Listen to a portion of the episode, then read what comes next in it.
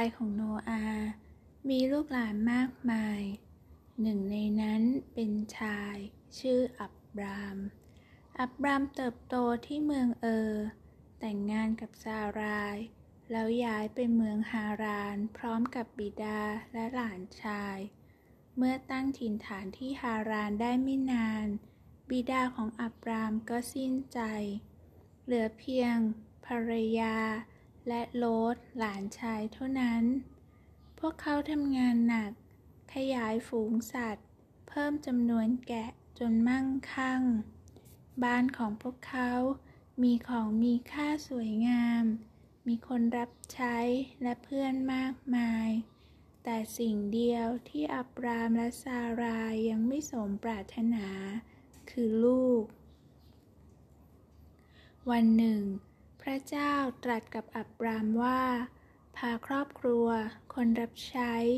ทุกสิ่งที่ครอบครองไปยังดินแดนที่เราบอก แล้วเราจะอวยพรเจ้า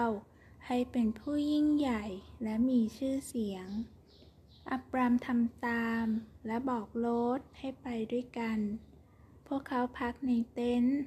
เดินทางตามที่พระเจ้านำไปจนถึงดินแดนคานาอัน ในวันหนึ่ง ดินแดนนี้จะเป็นของลูกหลานเจ้า พระเจ้าตรัสกับอับราม เขาสร้างแท่นบูชาและขอบคุณพระองค์ ในที่สุดพวกเขาก็ได้บ้านใหม่ แต่ไม่นานก็เกิดปัญหา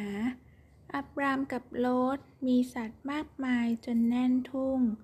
คนเลี้ยงสัตว์ของทั้งคู่ทะเลาะกันเสมอ ไม่ว่าจะพยายามแก้ปัญหาอย่างไรก็ไม่ดีขึ้น อับรามจึงบอกกับโลดว่า เราคงต้องแยกกันแล้ว ดินแดนกว้างใหญ่อยู่ตรงหน้า พอให้เรากระจายกันออกไป เจ้าจะเลือกทางไหน โลดมองไปรอบตัว เขาเห็นหุบเขาจอแดน ดูราวกับสวนเอเดน จึงตอบว่าข้าจะไปทางตะวันออก เมื่อคนของโลดจากไป ความเงียบก็เข้ามาแทน จนอับรามรู้สึกแปลกๆ แต่พระเจ้าตรัสว่า มองไปรอบๆเถิด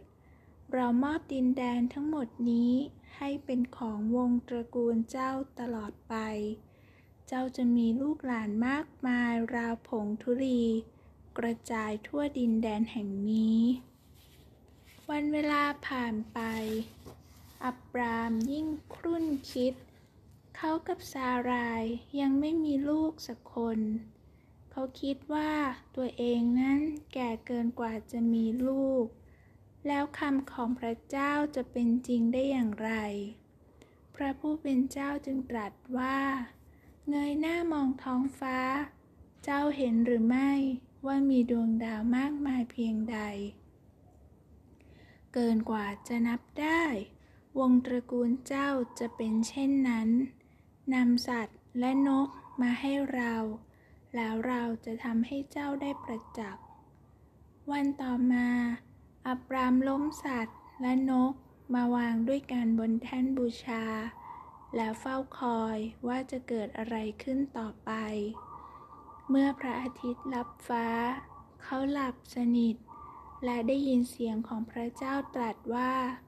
ลูกหลานของเจ้าจะตกเป็นทาสในต่างแดน 400 ปี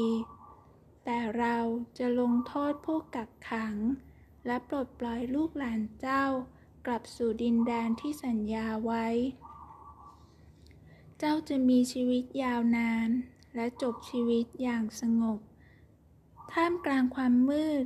อับรามเห็นคบเพลิงและกระถางไฟ เคลื่อนผ่านสัตว์ที่เขาวางถวายองค์พระผู้เป็นเจ้า เขารู้ทันทีว่า พระองค์ได้สัญญากับเขาแล้ว